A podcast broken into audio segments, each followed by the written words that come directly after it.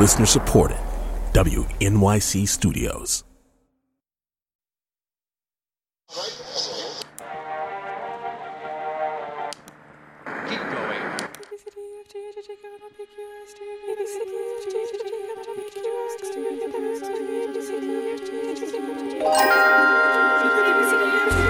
This is Meet the Composer.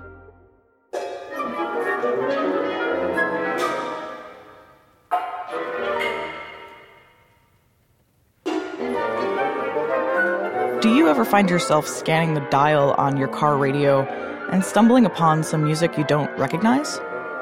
In my family, we'd play Guess the Composer, and we'd try to figure out who wrote the piece based on whatever little clues we could pick out. An arpeggiated bass line that pointed to Mozart, or some wacky stacked chords that could only be by a French composer, or big, wide intervallic leaps that screamed German music. When I first heard this music, a piece called Play by today's featured composer Andrew Norman, all of my usual associations pointed in different directions. On the one hand, there's some pretty Pierre Boulez complex orchestration. Piles of notes go into creating shapes in high definition, shapes meant to be viewed from a few steps back. On the other hand, what's this emerging tonal tug? You begin to realize there's some pretty old school classical harmony in the mix. Andrew's music fits into a weird spot in new music, in between the modernists and the neo romantics.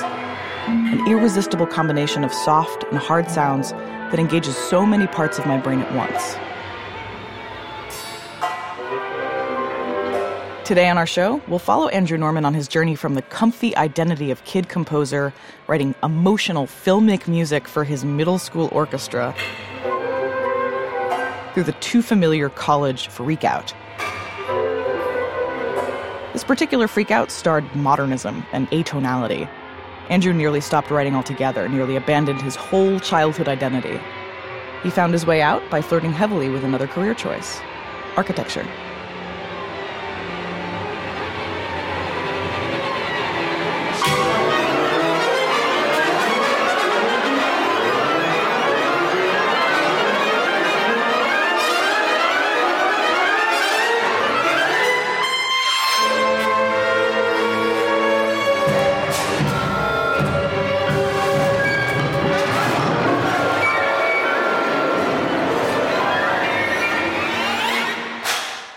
From WQXR's Q2 Music, this is Meet the Composer, a deep dive into the minds of 21st century artists. I'm your host, Nadia Sirota. Today on our show, Andrew Norman. I'm Andrew Norman, and I'm a composer. Mark Swed of the LA Times wrote, There is no end to the odd sounds Norman entices from a fairly conventional chamber ensemble. Strings buzzed like insects, winds burst in with pinpoint dabs of color. A couple years ago, at 33, Andrew was a Pulitzer Prize finalist, and now he's teaching at USC, his alma mater. So, where did it all begin? Back to the beginning. Yeah. I was born in Grand Rapids, Michigan. Welcome to Grand Rapids, Michigan, where old fashioned family values never went out of style, and music rings from every street corner. Then I moved to Rockford, Illinois, mm-hmm. another bucolic Midwestern town. Lived there till I was about nine. And I spent about eight or nine years in Modesto, California. Did the bulk of my growing up there and then uh, left for school. So So, did you take instrumental music lessons as a kid, or did you sing in any choirs? I sang in church choir all throughout my childhood. And then I, at a certain point, I remember when I was quite young, my parents had like a little toy organ in the house, and it was like the only toy that I played with. So they kind of figured out that maybe I had an interest in music. Then they, they rented a piano, they got me some lessons. But it was very much my own thing. They weren't musical people, they were appreciative, but not super musical themselves. Consequently, I could fake practicing.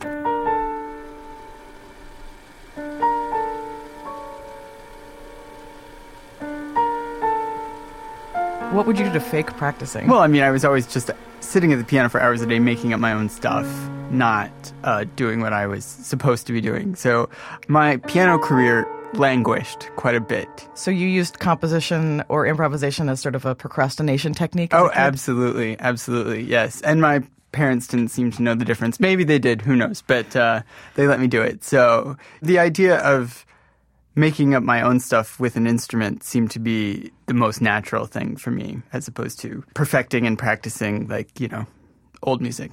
And you said you sang in a church choir. What kind of church choir? My father's an evangelical minister, and so in every church where he was pastor, we always, my brother and I sang in the choir. When I got a little bit older, I also played a lot of church music on the piano and sort of that was my main musical outlet for a while within church. I actually don't know much about the sort of uh, musical traditions of the evangelical church. So what what does that stuff sound like? Well, I mean, it varies greatly, and different churches are very different. Um, and some of them are very traditional, and that the the music resembles a lot of the Protestant tradition of you know like Lutheran hymns and stuff like that. And then. Uh, uh, of course, then it runs the gamut all the way to the kind of worship band sort of thing where it's like rock music every Sunday morning. And there was a little of that in my um, in my youth as well. I, I it's somewhat embarrassing, but uh, I mean, just from a, a, musical point of view, it's a little embarrassing. Um, and did, did, you were you like a keyboard player in a in an evangelical rock yeah, band? Yeah, you could say that.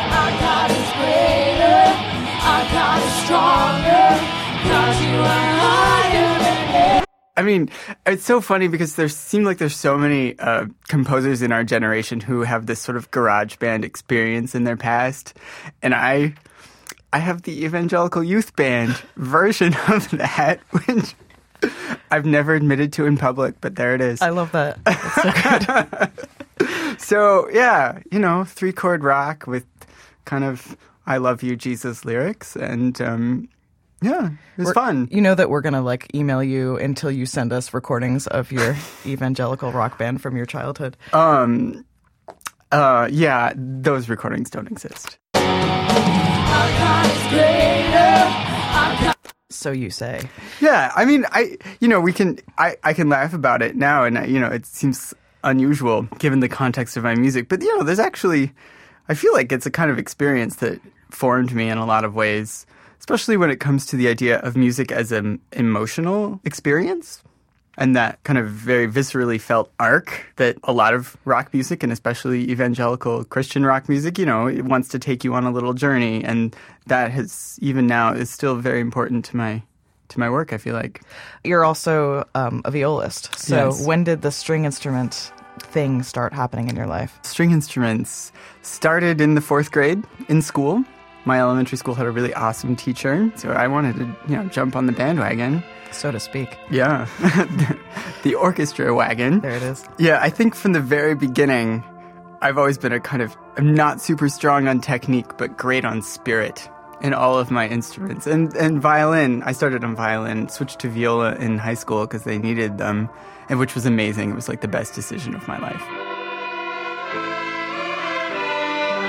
But I've always been like a, an improviser and not really strong on the focused and practiced technique of whatever instrument I was playing. How did you start writing to begin with? I mean, so I was always making things up. So I wrote some piano pieces, and for me, because I was such a avid improviser, the trick was always notating what I had made because I could play it, but my notation skills were far behind what I could actually make up. Sure. That gradually improved, and I had a fantastic teacher in high school who really helped me with notation and the ideas of compositional craft. Actually, in junior high, I started writing for orchestra. I started writing for my little junior high orchestra. It seemed really natural to me. I mean, these were all my friends, and like, I don't know, I just sort of dove in and I wrote a string orchestra piece, and then I wrote an orchestra piece, and then, you know, as a kid in small town California, you get noticed pretty fast when you're writing orchestra music and you're 14. So that, in a way, that became like kind of part of my identity in a way that I've also had to deal with some as an adult, like um, kid composer, kid composerness, right? Yeah, special kid composer, known for doing something. Articles mentioning Mozart. Yes, right. A lot of positive reinforcement at a young age, and then even from the beginning, like my music had a kind of natural theatricality to it and a natural sense of drama, and often sounded like film music, as was mentioned to me quite often as a child, which is fine. And, and that's also something that I've dealt with.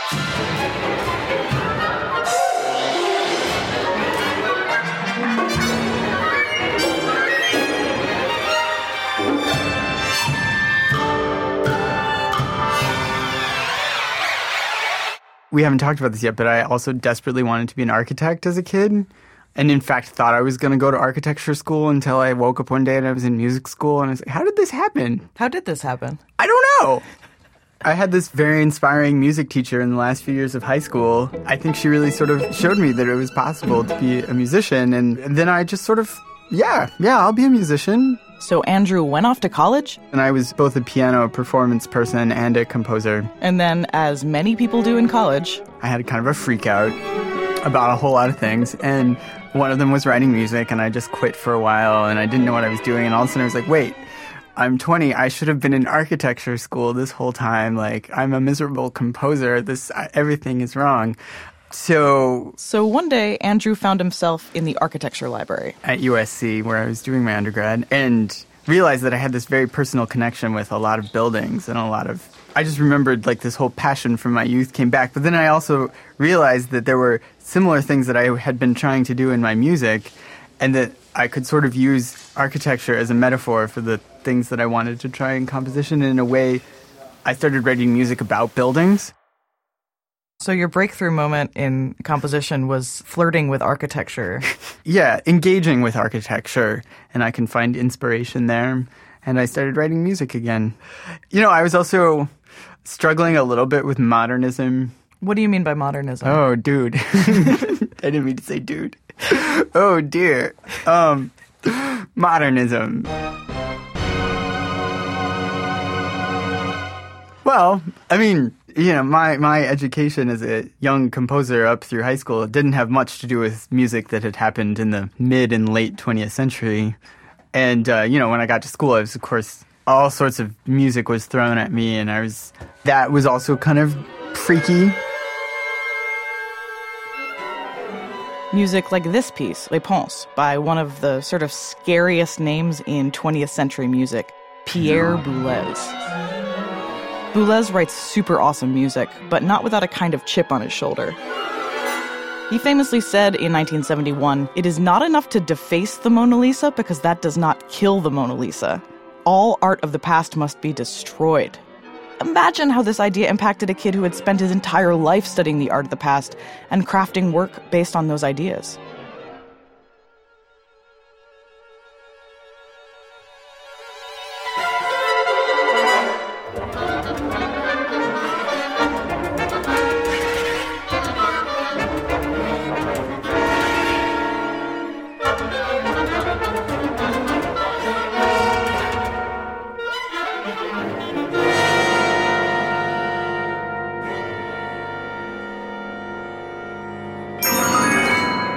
Would love to be a composer who is like excited by all that stuff initially, but that's just not the truth. I was freaked out.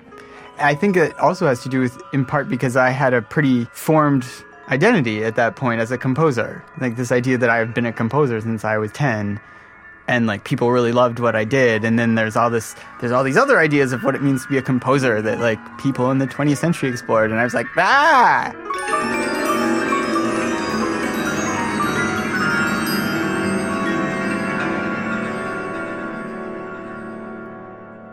looking back, I wish I had been just like, chill out, Andrew, just experiment and do whatever you want. But I wasn't. I was kind of freaked out by everything. And so, anyway, the idea of thinking about modernist architecture really helps me get my brain around modernist music. And by that, I mean kind of like mid century modernist music. Um, so I think probably some of our listeners are thinking about like Danish furniture right now. So, Oh, as am I. I, I always think about Danish furniture. I mean, come on. um, but mid-century modern music sounds not a lot like, in my mind, what Danish furniture would sound I like. know. I often, I often think that like, why couldn't they just sound like beautiful Danish furniture? Modernist music is not like that. Such as such as like Boulez, Milton Babbitt, Stockhausen. This is music that tends to be very, very dense, very on the surface, very jagged and angsty. You might you might say it's a little angsty.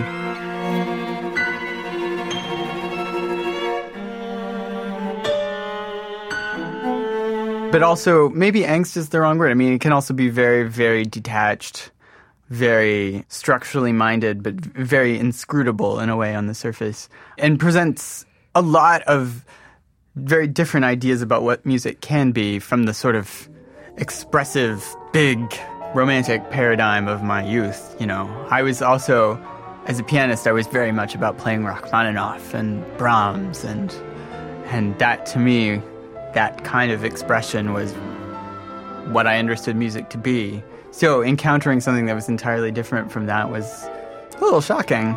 And I would say, you know, one of the interesting things about my development is that like that sense of conflict between sort of aesthetic paradigms, it often stops me dead in my tracks.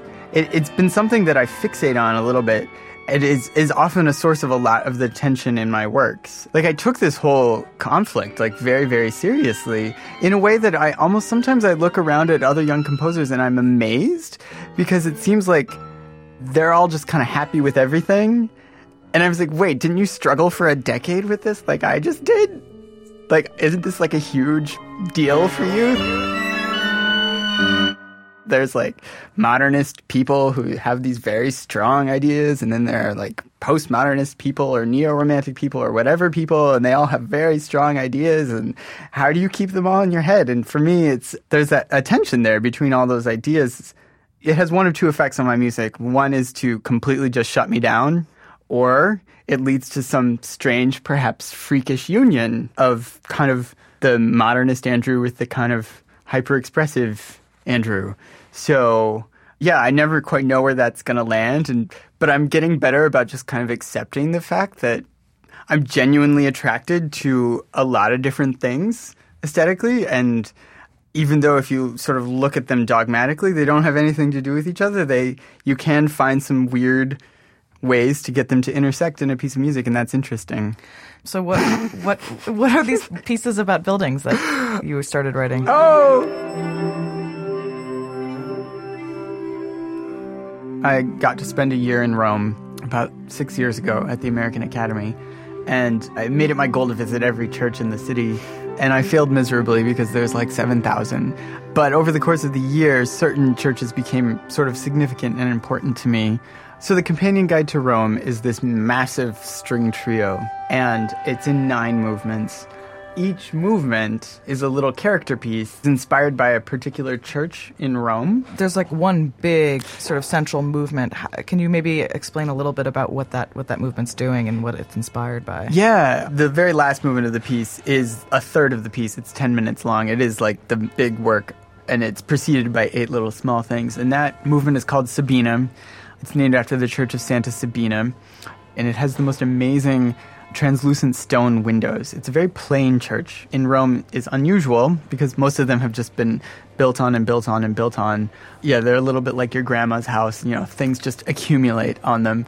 But this one is very, very plain, except for these windows, which are more than a thousand years old, and they're made of translucent stone. And one day, I got it in my head to go there before sunrise and sort of watch what happens with these windows and how the light comes in and, and through these kind of golden patterns, which are constantly changing. And, you know, a cloud passes in front of the sun and they disappear. It was really amazing for me. And so I, I, you know, I wanted to write a piece about it and deal with the idea of morphing patterns. And for me, it's all about the open strings and these kind of getting a sense of resonance out of three small string instruments, you know, um, making them sound much larger. There's a moment where it clearly veers into fantasy land. like it starts and yeah, it's about light and stone and whatever, and then all of a sudden it like opens up into some huge. Sometimes like where did that come from? I have no idea, but it definitely it's like taking this idea and just making something gigantic out of it.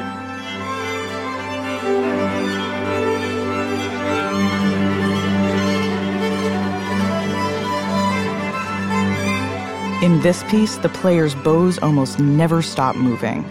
The texture is intense, almost frenetic, but because of the way string instruments are tuned, the harmonic and melodic material moves at a totally different pace.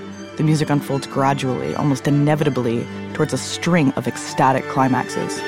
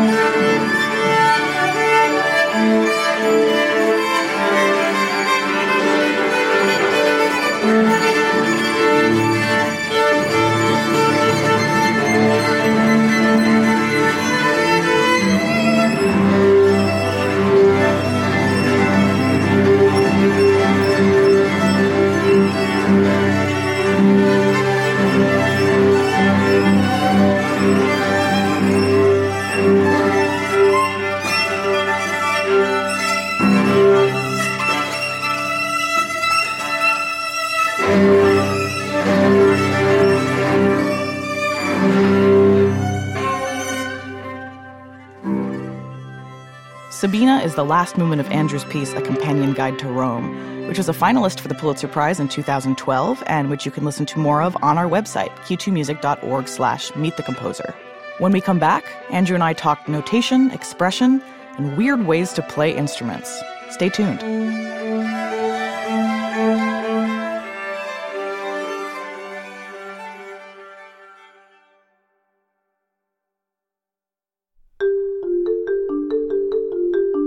Q2 Music's first podcast, Meet the Composer, is finally here.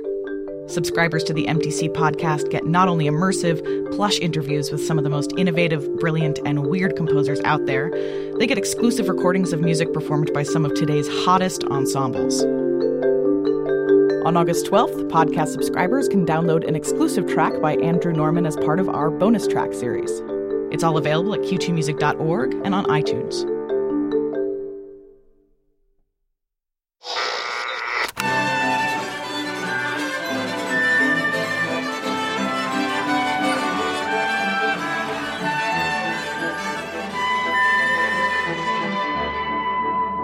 I'm Nadia Sirota, and from WQXR's Q2 Music, this is Meet the Composer. Today we've been mining the brain of Andrew Norman.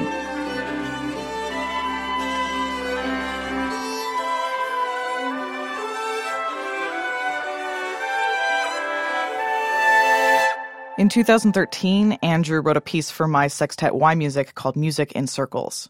yMusic's instrumentation poses some pretty specific problems to composers. We have a string trio plus flute, clarinet, and trumpet. And for one thing, that's a whole bunch of treble instruments and not a ton of bass. And number two, mixing winds and brass, who in an orchestra can make their solo lines sound clearly heard above 30 or so string players with three people on the string team can pose some interesting challenges to composers, to say the least. Andrew's solution to these particular challenges was pretty unique.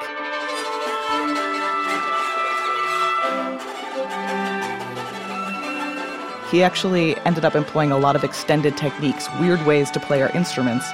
And the result was a sound that was so different. We actually had a bunch of rehearsals dedicated to figuring out how to get the trumpet to poke out of the ensemble texture. Here's yMusic flute player Alex Sopp. I play flute with a bunch of groups, including yMusic and with the Knights.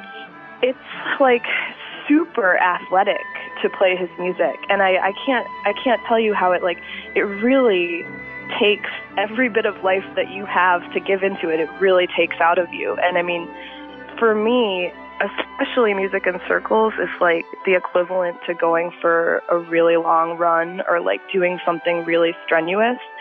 He was always encouraged to go faster and faster. And I think because he really did want that breathless, ecstatic run to the finish. Like he never wanted it to sound too in control.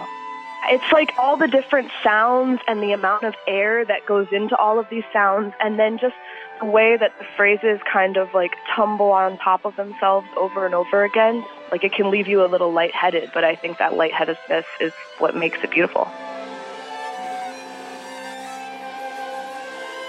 So, as you may gather, these techniques, these sounds that Andrew is asking for, some of them are pretty standard at this point. Techniques like sul ponticello, where a string player can draw the bow close to the bridge to produce a wheezy, ghostly sound, or blowing air through the wind instruments to produce the faintest hint of pitch. Others, though, they are straight from the crate, creative Andrew stuff.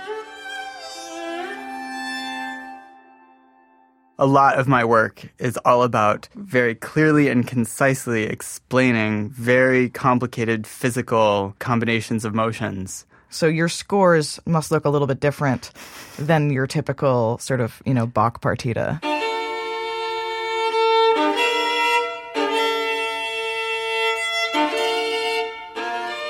Yes, they do. I would love to be able to write a score that looks like a Bach partita. Some someday I will. And by that I mean a score that is so crystal clear that in a way lots of notes aren't needed about it. Notes mean like written instructions. You know, I think that's the beauty of Bach is that like he leaves so much open ended that that we can do whatever we want with it. There's so many possible layers. But for me in my work right now, so much of what makes my music my music goes beyond traditional notation and sort of pushes at the boundaries of what our notation system can do. By the way, I, I love notation. I love our system. I think it's like the most special thing about being a composer is that we work with this notation system that has come down to us after like a thousand years of evolution and that we're adding to it constantly. It's just, it's a beautiful, beautiful thing. And, you know, there's so, mu- sorry if I'm getting on a little soapbox here, but there's so many kinds of music that don't involve notation that are spectacular and interesting and beautiful, but our little world involves notation. And I think that's so, so, so special that when you, Nadia, play a piece by me, Andrew, like it's not just me telling you what to do. Like I write it down and you make something of it. That's amazing to me.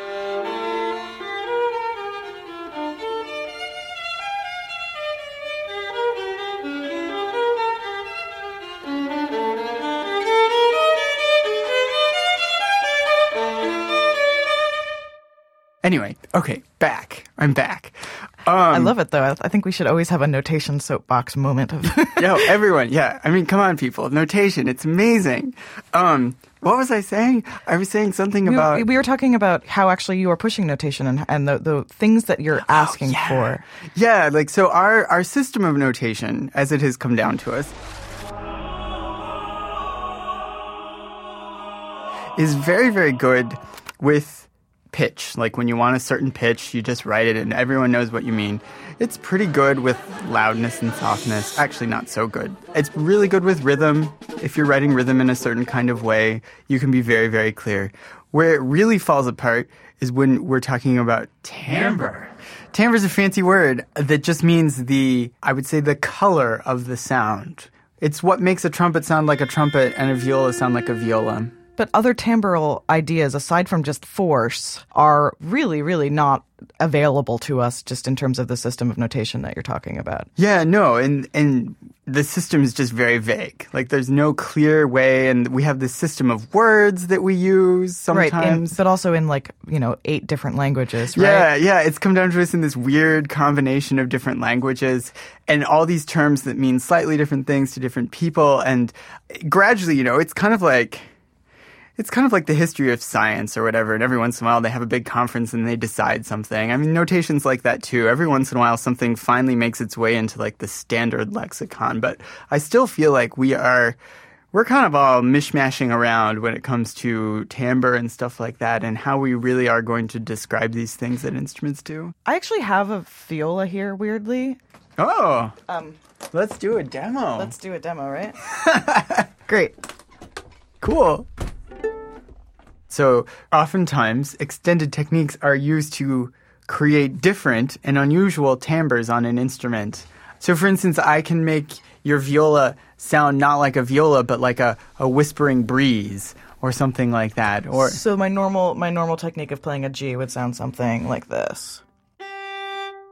Yes, now we can change the timbre if you move towards the bridge. Yeah, we get that sound. And if you play directly on the bridge.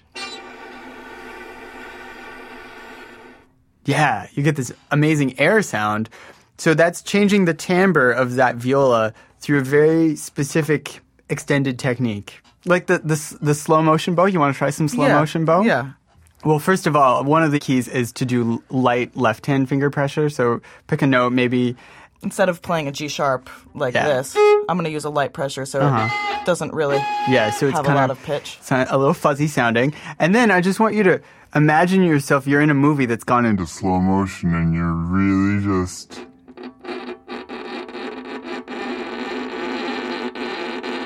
Yeah, and you can lighten the pressure.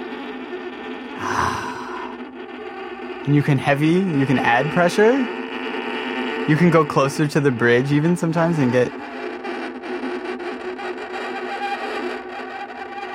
Yeah, no, th- th- this other thing that I did with that slow motion, if you were to finger, just like finger a G, but finger it kind of halfway, so it's not fully depressed, and then use some of that slow motion bow, and you can, if you you massage the pressure in your bow arm and the pressure in your finger in your left hand, you can get a note that sounds like that G, but has a little dirt in it.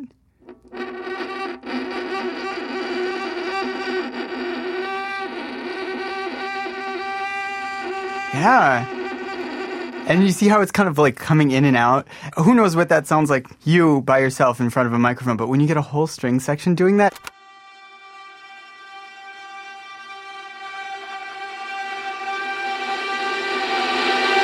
it sounds like what it sounded like was actually like an old timey recording where everyone, you know, everything is fuzzy and covered in this layer of, of sonic dirt. Right.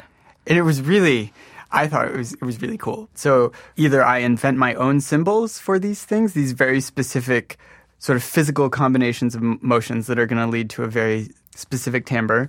So I could invent a symbol or a brief word description of them, which then like it borders on linguistics in a way because it's like inventing a language and however you define your symbols in your language, it actually defines what you can do with it musically. And so finding a symbol or a label that's going to work with all the different ways I want to use it musically is actually sometimes that's the primary sort of challenge of my work. The piece that you wrote for Why Music, Music in Circles, had a had a stroke that I've actually really never seen demanded, which was this stroke where instead of um, moving the bow back and forth in a in a bounce, like you asked for me to move it completely up and down, which makes this really interesting sound.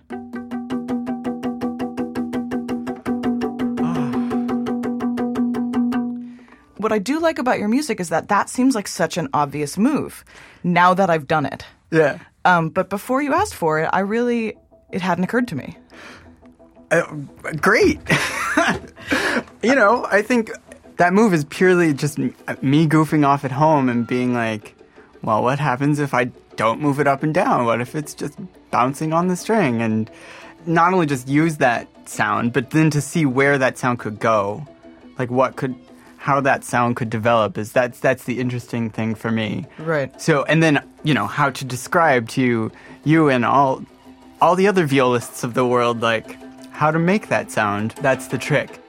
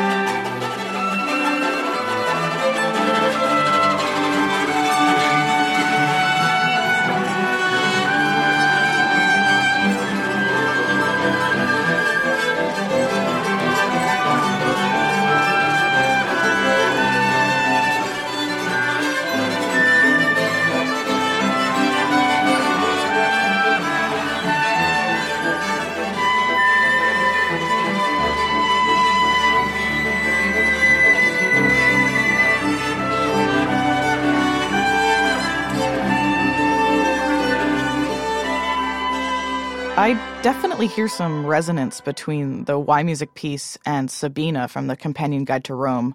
Are those pieces related in your brain at all? Oh, very much. Yeah, they're, they're in the same key, in fact, and they both deal with kind of like organic growth and how to take something very, very small and spin it into something that is surprisingly large. That piece also deals with the string instruments in a very similar way about getting those open strings to ring. I kind of have two different ways of working, and one is like the kind of jump cut, Andrew, I would say, where it's about, you know, smashing disparate ideas right up next to each other, having them interact or like interrupt each other. Oh, Thomas! and have this very Tom and Jerry sense of how, you know, or video game like mm-hmm. sense of how ideas go, which can be really fun. And then there's the other style, which is like, it's often really amazing just to watch one thing unfold. As if, you know, in a movie when they just, they give you a single take and you have to start crying. And that's really amazing. And so both the yMusic piece and Sabina are that, that kind of one take, let's watch something unfold in real time. So, what are what are some other techniques that you have been asking for lately? Well, I mean, there's all sorts of like abrasive scratch tone, which I really love. I don't know. Would you mind handing me a viola? No, go Your for it. viola. Oh, this is so exciting. These kind of sounds that are, to me, they sound a little bit like um, it's like an electronic sound. It's like um, you know, when the needle has been ripped off the thing a little bit. Or this one. This one, I love this. What I loved about that uh, first electronic sound that you made, just because it what what it looks like is kind of interesting. Your left hand darts really quickly up and down the fingerboard Yeah.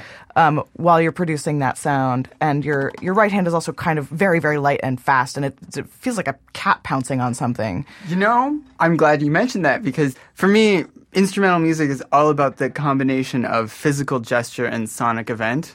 You know, they're related. Like, there's a very strong physical gesture and it makes a very interesting musical sound. And, you know, for me, they're almost, they're inseparable in a way. And I often think about these gestures in terms of the physical impact they're going to have, the visual impact. Like, what does it look like for a human being to make this sound in this strange way? And yeah, the, my my last big orchestra piece was like, how can I manipulate the idea of you know sixty people doing that gesture and it jumps out because it's like 60 people doing this weird physical thing you've never seen an orchestra do in addition to like making a really odd sound. Ooh i have one more i'm going to show you. Um, i've also been playing around with the pitchless bounce so the one but if you just lighten your fingers i love that sound. And i wrote this whole you know that sound that's me just sliding my fingers on the fingerboard. I don't know if anyone can hear that or not. Sounds a little bit like, you know, on guitar, Right. That yeah. The, the guitar shifty sound. Mm-hmm. I wrote like this whole fugue for orchestra, for strings, which was just this sound. so by fugue, you mean do you mean like sort of old school fugue, imitative writing, where there's one voice and then another voice comes in a little bit later with the same material, and Yeah, interacts yeah. with itself. Yeah, I mean, yeah, I, yeah. And yes, as you say, a fugue is a very old timey thing, but like you just put a new sound to it, and then it's like in a whole new world.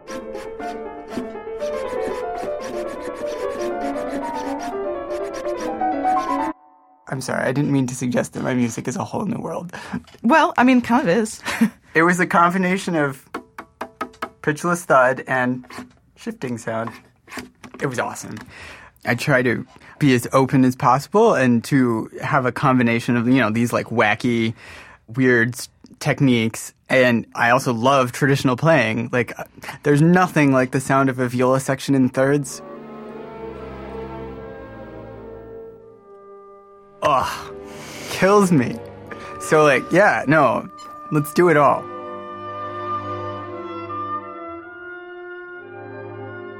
As always, if you want to hear any more of anything you've heard on today's show, you can visit our website, q2music.org slash meet the composer. When we come back from the break, Andrew and I will talk about his most ambitious project yet and what video games and Beethoven have in common. Stay tuned.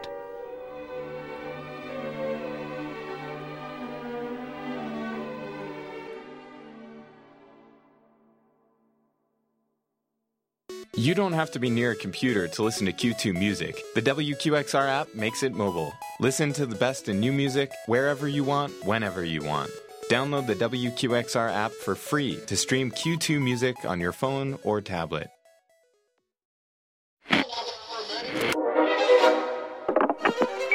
It's a roller coaster. It's fresh. It's luminous. It's breathless. It's It's It's funny. It's funny. exhilarating. It's a jack in the box. it's imaginative. It's expansive. Colorful. It's It's It's frightening. a little scary. It's energetic. it's frenetic. It's punchy. It's rhythmic. It's risky. It's It's winded. It's joyful. it's It's Andrew. The first time that I heard Andrew Norman's music, I'm actually doing paperwork. I'm in Zankel Hall. I was actually playing Andrew Norman's music. The group is getting ready to play. in my office stereo. And The piano makes this little tiny phrase. That breathless quality. And just as the piano is about to finish its phrase,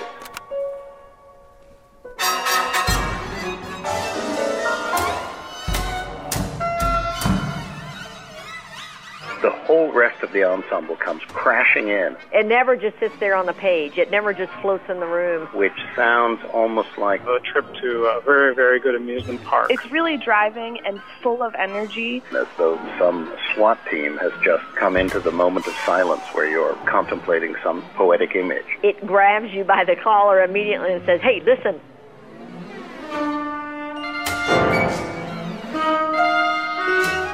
And then all of a sudden it sort of splinters and you're constantly thinking, wait, what what is that? but within this kind of great expansiveness. After a while, I'm drawn away from my paperwork. It struck me immediately as a voice that is unique, original. sophistication and the humor and the timing. This great sense of unfolding. I'm not able to concentrate on what I was doing, and I'm actually concentrating on what I'm listening to. It's changing constantly and holding your attention. To me, that's the sign of really fantastic art. And some of the sounds are simple enough that you can grasp what they are. Every piece is a unique sound world, completely unique. And some of them you're thinking, whoa, who put this slippery stuff on the floor as you're sliding all around with the strings and their glissandos.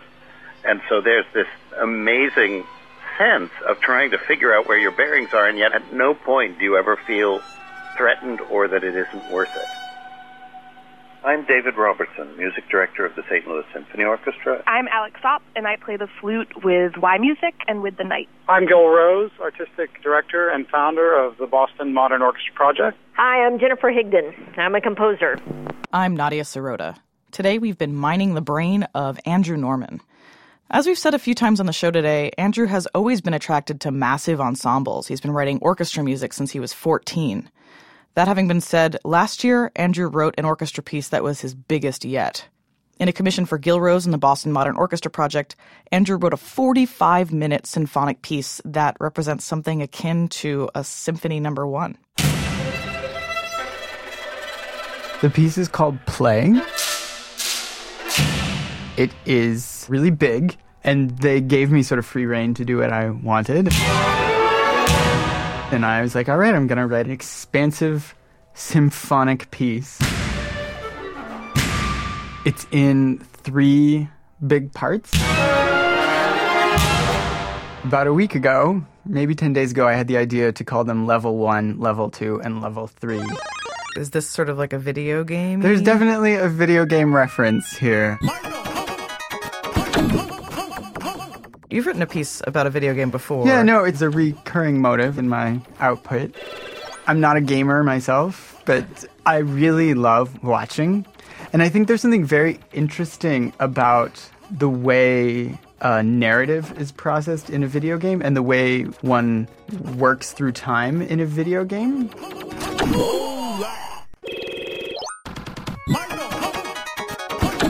The idea of trying things again and again. This is very natural to how video games work. You try it, you fail. You try, you choose a door, you go down there, it didn't work, you go back, you choose another door.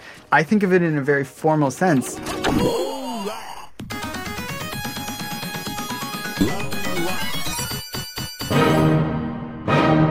I actually think there's something about symphonic form that is very similar to this idea of like the do-over button and the like trying things multiple ways. So like in a Beethoven symphony, they present some ideas they mix them all up, right? And then they go back and they try them all again and they get them right. Right. So what was gotten wrong at the beginning that created this sort of dissonance, we would say, they go back and they put everything in the right arrangement, which to me is a very video game like idea of like, we're working our way through this thing, something's, you know, some things go right, some things go wrong, and then finally we kind of figure everything out. What had been kind of a mess, we figure out and we do it right.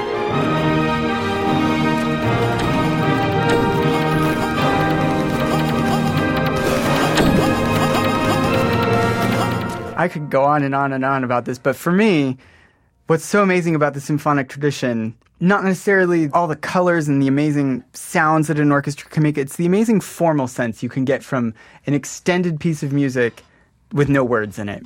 And the idea, like, what's so amazing to me is when you're listening to a symphony and you have this realization, like, oh, I've heard this, but now it's different. Or I'm different because of like the three minutes of music that happened in between. Like I'm in a different place and like that that sense of of like a formal click going on in your head, like, oh, yeah, that was what happened before. And you get the payoff of like a finale that feels great. Yeah.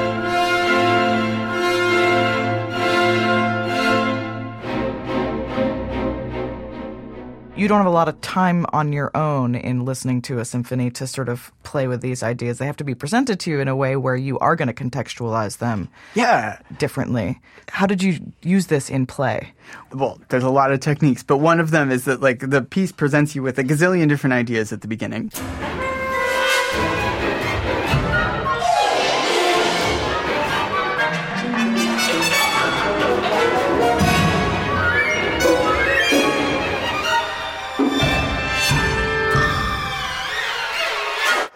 And gradually, over the course of the piece, some of these ideas become important as they come back. They start transforming, and some of them don't. Some of them are kind of like wrong doors. The piece very much, I would say, jumps around in its own narrative. Something that's very common not only to video games, but also a lot of cinema and TV these days of narratives that loop back on themselves that aren't linear there's this climax that happens over and over and over in the piece play. And every time it gets to this critical juncture, it comes up with a different answer.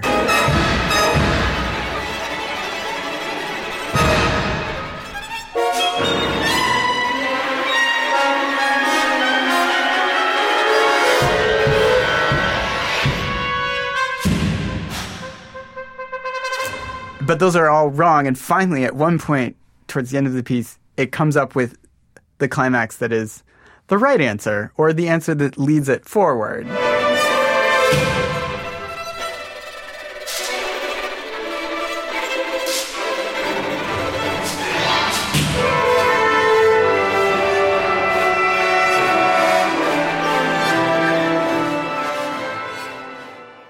This is a very Beethoven idea, actually. I, there's nothing new about it.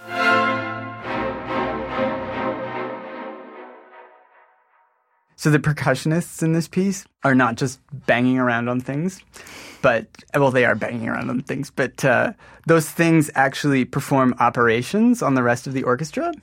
They're like triggers or like buttons on a control for video games. So like, there's a pause button. Every time one of the percussionists hits a particular instrument, the orchestra pauses, and then there's like a fast forward button.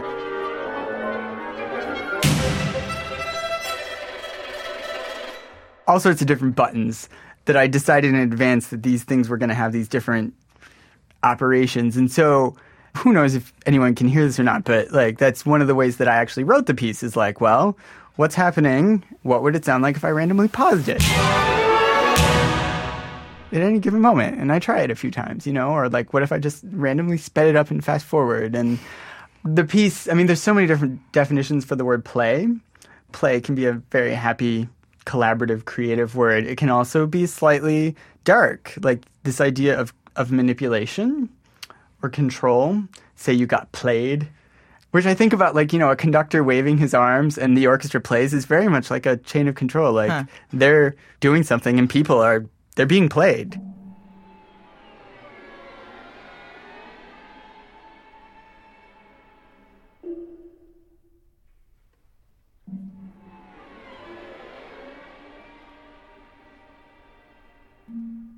these percussionists are kind of in a way playing the rest of the orchestra, kind of like a puppet and master kind of. Anyways, there's like this playful aspect of play, there's sadistic, sinister aspect of it. Also, it's like a play. Right, sure. I love thinking about an orchestra not just in terms of its sonic potential, but in terms of its human potential.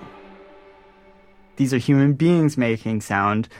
It goes to the ideas we were discussing earlier about the physicality of making sounds and how this can be really dramatic and powerful, like people making sound. And I did think of the orchestra in terms of various protagonists that are interacting with each other on a very um, interpersonal level.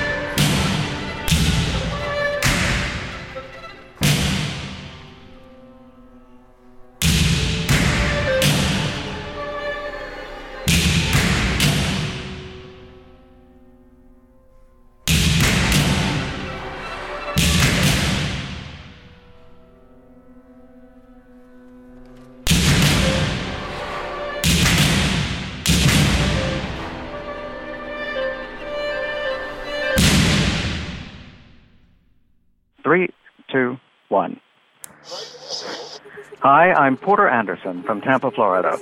Links to all the music featured on today's show, along with Andrew Norman's website, are available at q2music.org slash Meet the Composer. Meet the Composer was produced by Nadia Sirota and Alexander Overington. Bea Challoner was the assisting producer, and the executive producer was Alex Ambrose.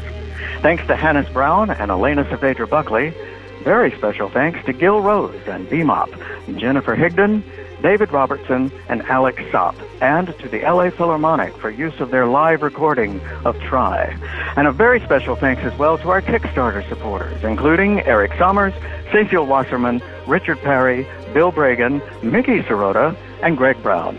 Thanks to New Music USA for their flexibility with the use of the Meet the Composer name, which became famous through their legacy organization founded by composer John Duffy. I'm Porter Anderson. You're listening to New York's Q2 Music, part of Classical 105.9 WQXR. Q2 Music is a listener supported online station devoted to music of living composers. Q2 is home for immersive festivals, live webcasts, and on demand concerts from today's leading music performers. Find us at Q2 on Facebook, Q2 Music on Twitter, and online at q2music.org.